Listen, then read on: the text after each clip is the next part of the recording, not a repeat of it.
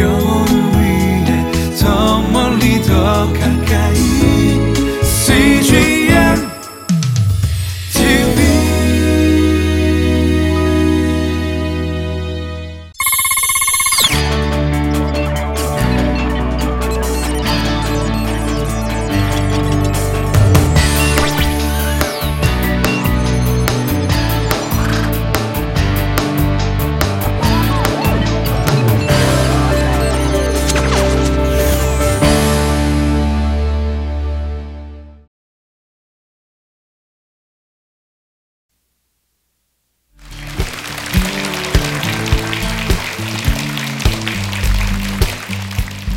성장연구소의 대표로 있는 신을진이라고 합니다.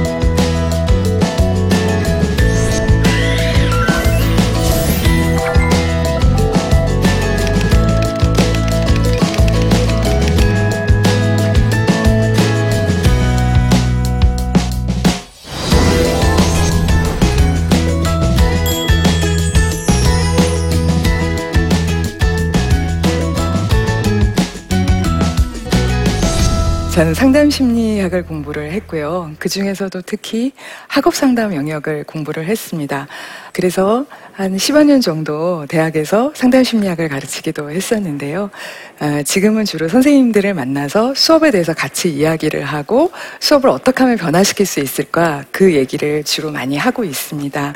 어쩌면 그 분량의 차이는 있지만 우리가 어른이 된 순간 누군가를 가르치고 키우고 양육하는 일들이 우리가 당면하는 과제가 아닌가 그런 생각이 들어서 그 주제를 가지고 한번 나눠봐야 되겠다. 또 다른 선택의 여지가 별로 없었습니다. 왜냐하면 제가 잘할 수 있는 부분이 그렇게 많지 않아서 이 주제를 가지고 한번 나눠봐야 되겠다. 그 생각을 더 했었습니다. 다음 중에서 가르치는 사람이 해도 되는 말은 뭘까요? 그 수업을 시작하기도 전에 이미 엎드려 있는 학생들이 있습니다. 뭘 어떻게 해야 될지 모르는 무력감. 무기력감을 많이 느낍니다. 그죠? 그 다음에 두 번째는 심지어 TV 드라마를 볼 때도 학생들에게 들려줄 예시를 생각할 때도 있어요. 그런데 열심히 준비한 얘기에 시큰둥한 반응을 보이면 상처를 받기도 하고 화가 날 때도 있습니다. 열심히 준비했는데 잘 안 들으면 상처도 받기도 하고 또 화도 날 거야. 이런 것이 한편으로는 이해가 되면서도 또 가르치는 선생님이 또 뭐 저런 말을 하고 그래. 이런 생각이 또 한편 들지 않나요? 우리가 그 어쩌면 그 가르치는 사람은 조금 달랐으면 좋겠어 하는 기대가 모두 있을지도 모르겠습니다. 아, 저는 그런 생각을 참 많이 해요. 그래서 아, 가끔은 그 제가 강의를 하고 집으로 오면 우리 아이들이 저의 얼굴을 싹 봅니다. 그리고 다 압니다. 아, 엄마 오늘 강의 잘 안 됐구나. 또, 아, 오늘은 강의 되게 잘 됐구나. 이렇게 다 압니다. 뭘 보고 알았을까요? 예, 표정. 저의 표정이 되게 달라요. 뭔가 이렇게 만나시는 느낌이 있고, 강의가 잘 된 것 같고, 함께 한 시간이 되게 의미가 있게 느껴지면 아주 표정이 밝게 들어옵니다. 또, 아이들이 그렇게 알 수 있는 이유 중에 하나는 손에 들고 가는 간식이 달라요.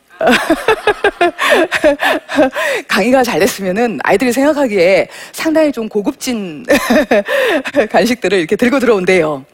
저는 잘 몰랐었어요. 그런데 아이들이 아 그거를 어느 순간 이제 아, 표정하고 간식의 그 종류하고가 어느 순간 연결이 된, 된다. 이것을 알게 돼서 아 엄마 오늘 강의 잘 됐구나 잘 안 됐구나 이렇게 어, 이야기를 합니다. 음. 학교에 있는 선생님들도 또는 우리가 누군가를 가르치는 일을 만약에 하게 된다면 다 마찬가지겠죠. 그렇죠. 아, 그러면서도 사실은 학교에서 제가 수업에 대한 이야기를 할 때 우리 선생님들이 이렇게 어, 지금 제가 얘기한 것처럼 적나라하게 속내를 잘 드러내지 않습니다. 왜요? 가르치는 사람은 뭔가 조금 더 능력 있어 보여야 될 것 같고 조금 더 많이 알아야 될 것 같은 그런 생각이 들기 때문에 그렇습니다. 가르치는 사람의 세 가지 소원. 저도 이 소원을 가지고 있습니다. 어떤 청중도 웃게 만들 수 있는 유머 감각. 아, 가능할까요? 어려운 것 같죠, 그죠? 예, 아, 그죠? 잘 안 웃어줘요. 그리고 나를 웃겨봐. 이렇게. 요거, 요구하는 눈빛으로 저를 보고 있을 때가 아주 많습니다. 그 다음에 청중을 사로잡을 수 있는 카리스마.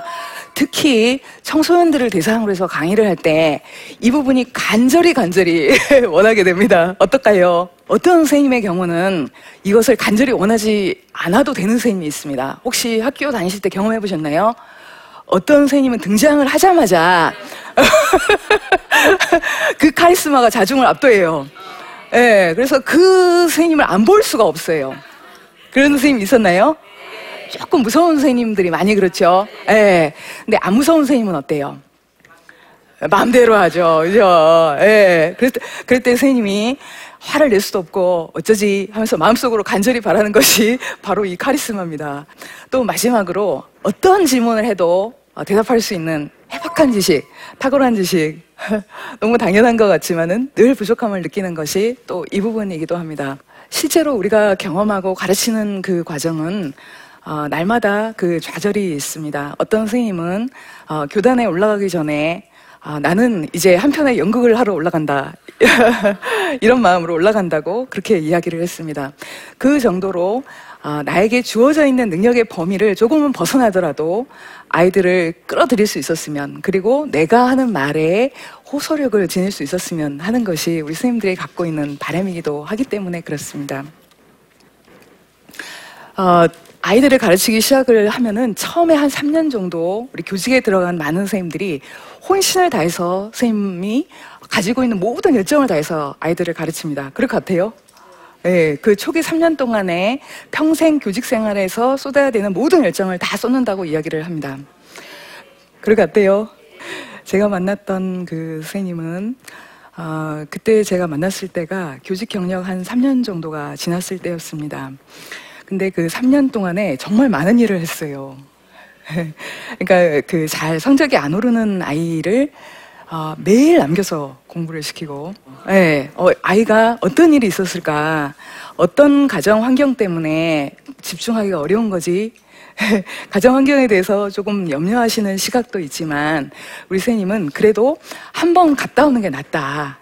이런 생각이 있었어요. 그리고 실제로 한번 집에 가보면은 이 아이가 이해되는 경우가 참 많이 있습니다. 그렇죠. 그죠. 그래서 가정 방문도 굉장히 열심히 하신 거예요. 네, 저를 만났을 때 그때 3년 정도가 됐는데 그때 이렇게 얘기했어요. 이제 무모한 열정을 접고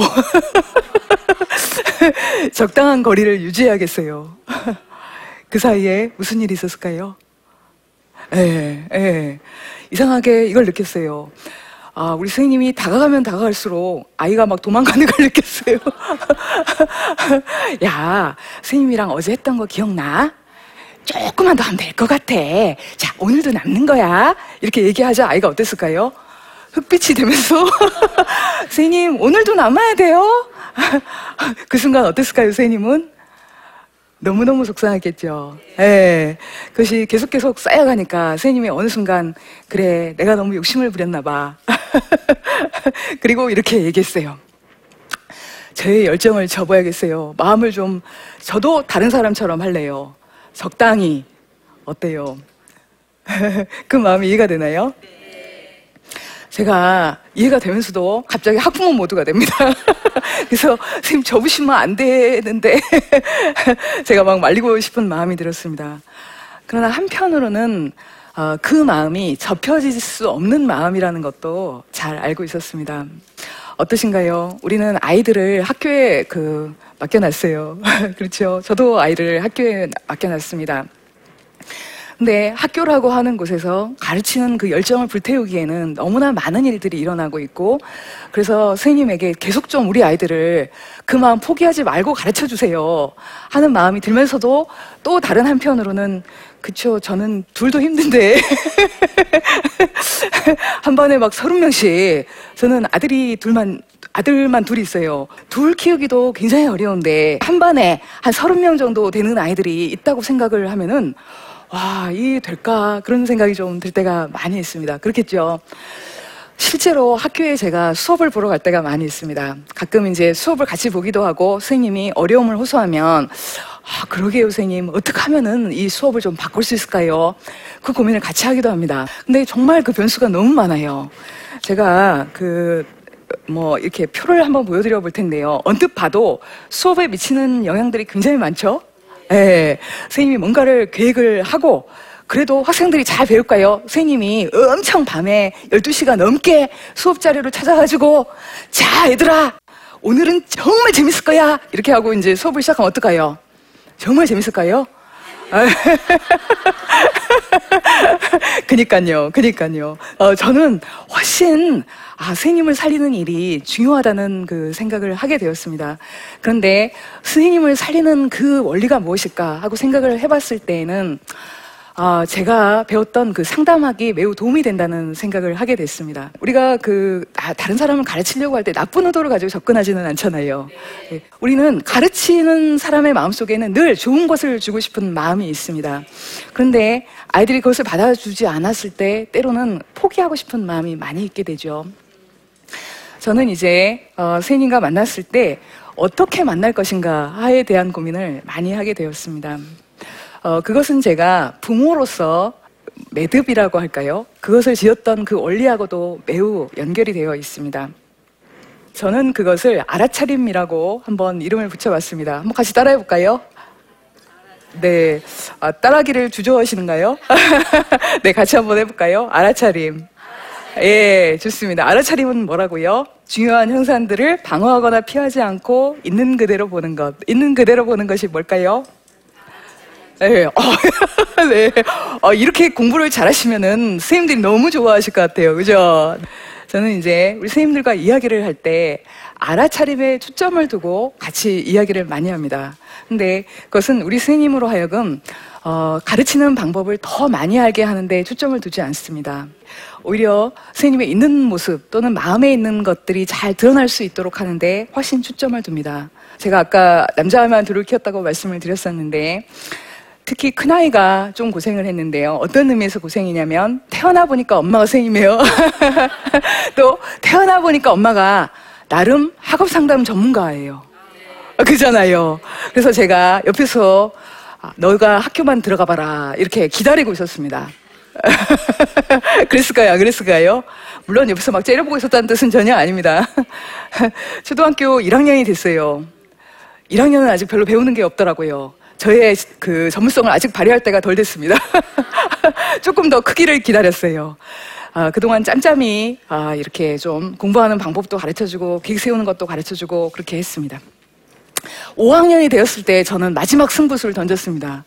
왜냐하면 더 크면 늦을 것 같아서. 어, 그 중간고사 뭐 그때 한 번 이제 한 학기에 한 번 정도 시험을 보는 때였었는데 제가 어, 시험 계획 세우는 것부터 해서 모든 것을 다 알려주는 그 시간으로 잡았어요. 아이가 엄청 시험을 잘 봤어요, 맞죠? 네, 잘 봐야 되죠. 네, 잘 봤을까요? 제가 이렇게 얘기하는 걸로 봐서 뭔가 그죠?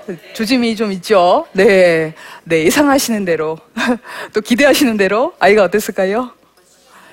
네, 그리고 이렇게 말했습니다. 엄마, 내가 시험 볼 때 엄청 배가 아팠어. 그래서 시험을 못 봤어.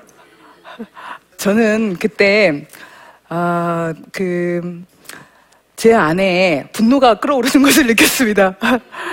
야, 이렇게 내가 해줬는데도 네가 몰라? 매우 분노하면서 아이를 혼냈습니다. 네, 제가 그때도 지금처럼 비슷하게 상담에 대해서 강의를 하고 있을 때였어요. 상담 강의할 때 뭐 주로 얘기하죠? 공감하고요. 네. 그 이해하고요. 이렇게 주로 얘기하지 않나요? 저는 그때 공감하고 이해했을까요? 그죠? 네. 저는 제 안에서 아이에 대해서 가지고 있는 그 욕심, 그리고 아이가 혹시 잘못되면 어떡할까에 대한 미리 대비를 세우고 싶은 저의 마음, 여러 가지 것들을 발견하게 되었습니다. 네. 그런 시간이 혹시 있으셨나요? 예, 예. 저는 그 순간이 저에게는 가장 큰 성장의 지점이었습니다. 그러니까 어른이 된 다음에 성장이라고 하는 것은 무엇을 더 알게 되는 것이 아닐지도 모르겠어요. 예.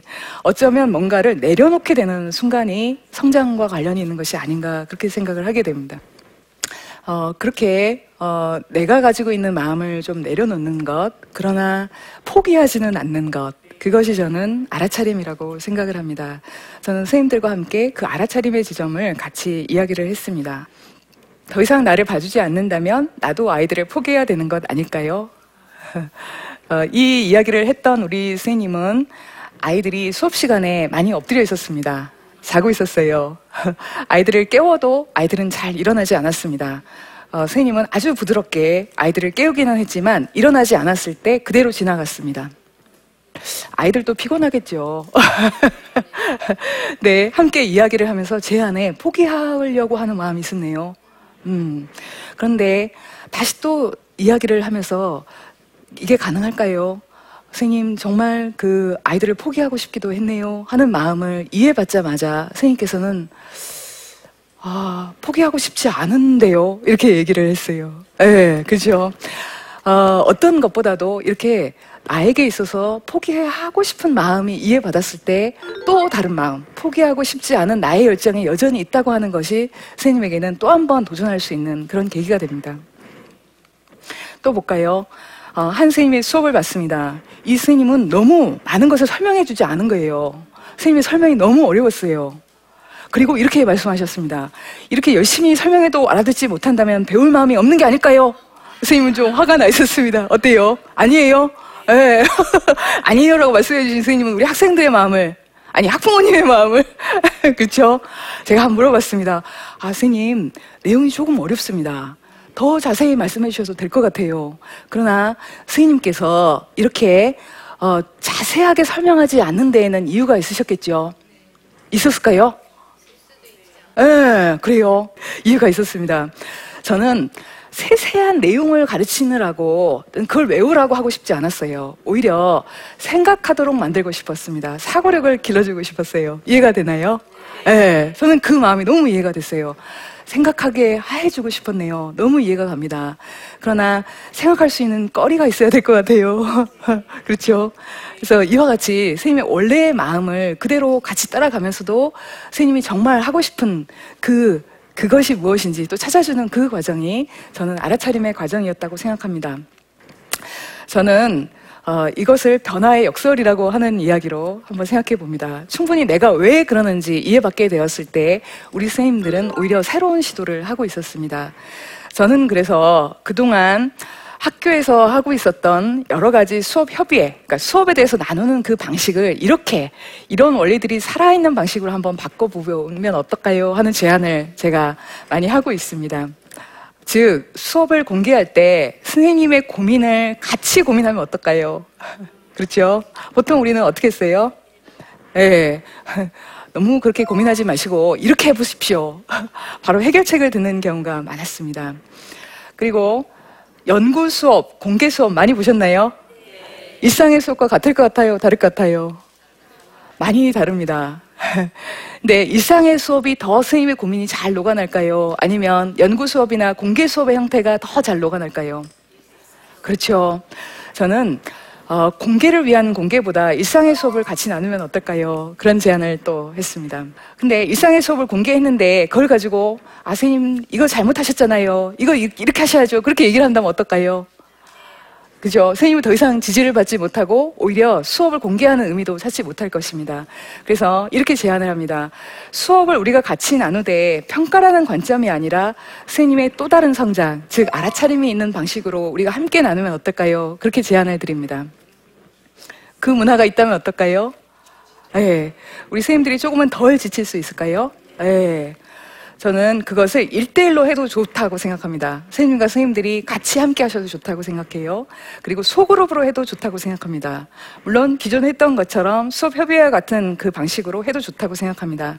그런데 어떤 형태로든 우리 선생님이 경험하는 학교의 문화, 또는 수업을 공개하고 함께 나누는 문화가 지지받는 문화가 되기를 바랍니다. 그래서 계속해서 저는 학교에 그 문화가 퍼졌으면 하는 제안들을 계속하고 있습니다.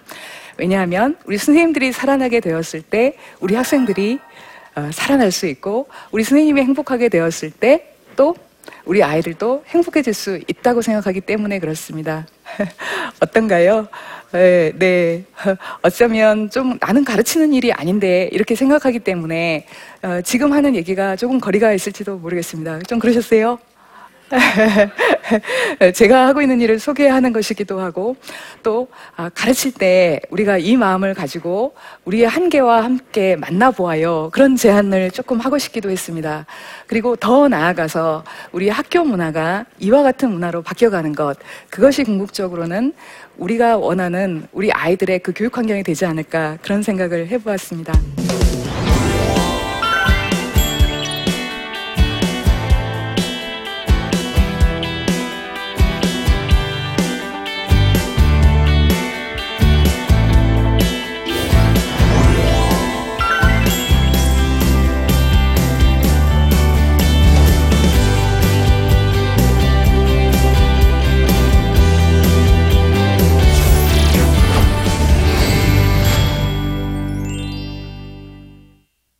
네, 오늘 강의를 들으시고 질문을 주셨어요. 같이 한번 읽고 이야기를 해볼까요? 안정적인 교수직을 내려놓고 수업 코칭 전문가의 길을 선택하셨는데 일을 시작하게 된 계기가 궁금합니다. 네. 아, 정말 그렇죠. 많은 분들이 저에게 그렇게 질문하셨어요. 네. 근데 그 아까도 말씀드렸던 것처럼 어, 저에게는 어, 학업 상담이 저에게 가장 중요했어요. 그 학생들의 학업 문제, 어, 아이들이 학교에서 좀 재밌게 공부하려면 어떻게 해야 할까? 그것이 저에게 가장 중요했었는데요. 아, 그 2011년도, 12년도에 혹시 보신 분이 있을지도 모르겠는데요. 선생님이 달라졌어요라고 하는 그 EBS 프로그램을 혹시 보셨나요? 네, 네. 저는 이제 그때 그 사실 출연하게 된 것은 선생님들에게 어, 좀 성적이 낮은 학생들에 대해서 도움을 드리기 위해서 이해하는 것을 도와드리기 위해서 출연을 했었는데요. 어, 그때 저는 오히려 학생들의 문제보다도 어, 그 선생님의 모습이 저에게 굉장히 많이 눈에 들어왔어요. 왜냐하면 저랑 이제 그 촬영 전이나 뭐 바깥에서 이렇게 이야기할 기회가 굉장히 많이 있는데요. 그럴 때는 굉장히 밝고 유머러스하고 이랬던 선생님이 수업에 들어가서 너무 다른 거예요. 때로는 화가 나 계시기도 하고, 때로는 우울해 하시기도 하고, 때로는 굉장히 외로워 보이기도 했어요. 무엇이 선생님을 저렇게 만들었을까? 그런 생각이 굉장히 많이 들었고, 아, 그랬을 때, 만약에 선생님에게, 선생님, 학생들을 더 잘 이해해 보세요. 더 잘 가르쳐 보세요. 라고 이야기를 한다면, 선생님은 그렇게 될 수 있을까? 제가 굉장히 좀 생각이 많이 들었습니다. 그리고, 아, 오히려 선생님이 행복해질 수 있다면, 그리고 선생님이 힘을 얻을 수 있다면, 우리 아이들도 행복해지겠구나. 그런 그 생각이 많이 들었습니다. 제가 그때 뭔가 선택을 해야 되겠다. 그리고, 어, 저에게 남아 있는 그 시간 동안 뭔가 하나를 선택하라고 한다면, 이 일을 하고 싶다. 그래서 선생님이 살아나는 그 모습, 사실은 그 프로그램에도 있잖아요. 그죠? 선생님이 싹 살아났을 때 아이들이 살아나는 그 모습이 마치 저에게는 이렇게 매직처럼 보였어요. 예, 그래서 너무 많이 보고 싶은 거예요. 그래서 지금도 어, 교육청에서도 강의를 하고 그리고 어, 실제 학교에 가서 같이 수업을 나눕니다. 그리고 선생님이 그 밝아지는 그 모습이 너무 보고 싶어요. 어, 어, 어쩌면 어, 하나님께서 저에게 허락하신 그 사명이 아니겠는가. 그랬으면 좋겠다. 아니면 어쩌지. 뭐 이제 그런 생각을 좀 하고 있는데요.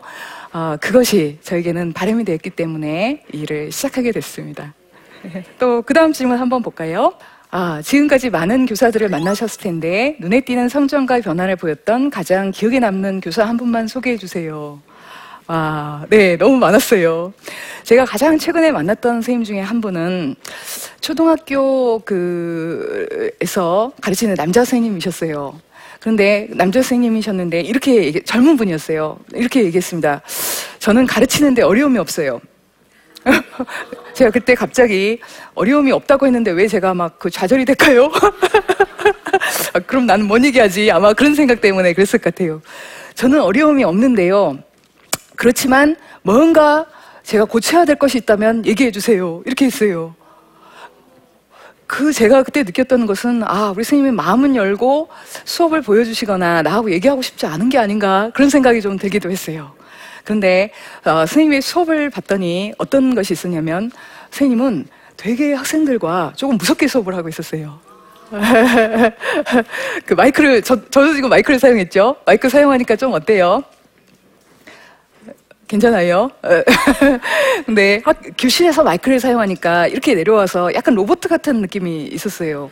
어, 그리고 스님이 약간 무섭게 수업을 방해하는 행동을 하게 됐을 때에는 매우 야단을 치기도 하고, 어, 그렇게 뭔가 스님의 수업은 굉장히 딱딱했어요. 그래서 문제가 분명히 없다고 했는데, 어, 스님은 왜 이렇게 무서울 수밖에 없을까? 어, 굉장히 좀 제가 난감한 그 생각이 들었습니다. 그래서 스님과 함께 이야기를 하면서 어, 스님, 스님은 누군가로부터 무엇을 보호해주고 있는 느낌이 저에게 많이 듭니다. 왜냐하면 이렇게도 하고 있고 뭔가 탁탁 이렇게 하는 모습이 좀 로봇캅 같기도 하고 스님 어떤 것을 아이들에게 지켜주고 싶어서 그렇게 하셨나요? 하고 제가 질문을 했어요. 근데 아주 뜻밖에도 스님이 저는 수업을 방해하는 아이들로부터 공부를 하려고 하는 아이를 보호하고 싶습니다. 너무 뜻밖이었어요. 근데 개인적인 경험과 매우 밀접하게 연결이 있었는데요. 선생님은 뒤늦게 공부를 시작하신 거예요. 근데 공부를 할 때 도와주는 선생님이 없었대요. 네. 그래서 열심히 하려고 하는 친구는 더 많이 도와주고 싶은데 방해를 할 때는 어때요? 네, 그 방해를 막아주고 싶다고 이야기를 했습니다. 어때요? 여기까지 들으면 어떤가요? 네, 보호해주는 그 대상이 된 학생들은 되게 좋을 텐데 그 바깥에 있는 학생은 어떨까요? 예, 되게 슬프겠죠. 예. 아, 그, 저도 그렇게 느꼈습니다. 그런데 선생님과 한참 이야기를 하면서 의외로 선생님이 바깥에 있는 아이들에게도 마음을 쓰고 있는 것을 볼 수 있었어요. 어떤 걸 발견했냐면 사실은 제가 공부를 싫어하는 아이들과 뭔가 그 접점을 만들기 위해서 제가 댄스를 배우고 있어요. 댄스를 배우고 있는 선생님의 마음이 막 느껴졌어요. 어떤 마음이에요? 네, 공부를 싫어하는 이 아이들하고는 도대체 내가 어떻게 만나야 되지? 그 안타까움이 되게 많이 느껴졌어요. 그리고 아, 선생님, 사실은 그 아이들도 선생님의 그 보호 안에 들어오기를 바랬었네요. 함께 공부하고 싶은 선생님의 마음이 되게 많이 있었네요. 그 마음을 느낄 수 있죠? 예. 네, 어, 저도 그 마음이 느껴졌고 이야기를 했습니다. 어, 선생님이 그 순간 어, 갑자기 뭔가 이렇게 보호막이 무너지는 좀 느낌이 들었고 그러네요. 사실은 내가 그 아이들도 다 데려오고 싶었네요. 선생님이 그 이전보다 학생들을 보호하고 싶은 마음은 뭐 그대로지만은 그 이전보다 더 많은 학생들을 끌어안게 되는 그 모습을 봤을 때 어, 저는 되게 기뻤어요. 네, 되게 소박한 기쁨이기도 했습니다. 어, 이렇게 작지만 선생님이 아이들에게 다가가는 그 순간을 제가 발견하게 되었을 때 되게 기쁜 마음이 많이 듭니다. 네. 어, 가르치는 것이 무엇인가 때로는 이 가르친다고 하는 이 일이 저의 일이기도 하잖아요. 예, 그래서 너무 부담이 막 되는 거예요. 오늘 나는 잘 가르쳤나? 이런 그 생각으로 마음에 짐을 안고 있을 때가 있습니다. 근데 우리가 끌어안고 있는 그 무엇, 가치 있는 그 무언가를 공유하고 싶은 마음은 어, 꼭 스님이 아니더라도 우리 모두 안에 있는 것이 아닌가 그렇게 생각이 듭니다. 저는 끊임없이 어, 가르치는 사람으로서 제 자신을 돌아봤을 때 부족하지만은 제가 있는 어떤 부분들을 내려놓는 것 그리고 아이들을 있는 그대로 보기 시작하는 것 그랬을 때 아이들은 조금 더 저에게 다가와서 자신들의 있는 모습을 그대로 보여주는 것을 보게 됐습니다. 이제는 뭔가 가르치는 사람이 아니라 보아주는 사람 함께 해주는 사람, 그렇게 우리 아이들과 함께 있으면 되겠구나. 어, 그렇게 우리 선생님들이 더 힘을 내고 또 아이들에게 다가갈 수 있는 우리 문화가 더 많이 만들어졌으면 하는 그런 말에, 바램을 가지고 있습니다. 네, 오늘 제 강의를 함께 들어주시고 또 이렇게 마음을 같이 해주셔서 감사합니다.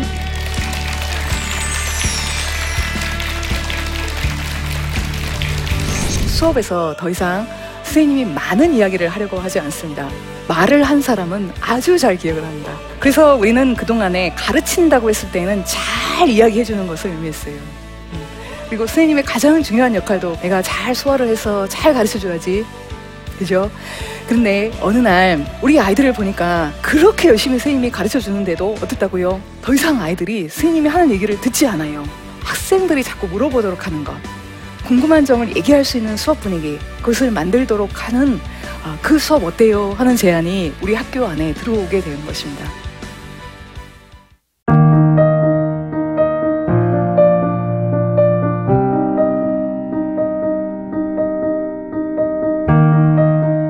대학교 2학년 때 참석했던 수련회에서 자비량 선교사로 섬기겠다 서원했던 서종경 집사님. 바쁜 삶을 살다 보니 하나님께 드렸던 서원은 어느새 잊혀져 버렸습니다. 군대를 가고 또 취업을 준비하면서 까맣게 잊었는데 회사에서 인도 지역 전문가를 모집을 하는 기회가 있었습니다. 아무도 없는 곳에 가서 하나님만 의지하고 한번 살아보면 어떨까? 그게 이제 계기가 되온 거죠. 낯선 문화. 광야 같았던 타문화권 생활은 생각 이상으로 어려웠습니다. CNTV의 위력은 제 생각한 것보다 큰 것 같습니다. 생각지도 않았던 사람들이 하나님을 알게 되고 또 하나님을 잊었던 사람들이 하나님을 새롭게 만나게 되고 그런 것 같아요. 아침 저녁으로 하나님의 인도하심을 구하고 또 하루의 삶을 돌아보면서 CNTV를 좀 더 많이 보게 되었어요. 영적으로 광야 같은 인도라는 곳에 도착하니까 영적인 생명수가 아닌가라는 생각을 그때 많이 하게 되었습니다. 갈급했던 그곳. 서종경 집사님과 CGN TV는 함께했습니다.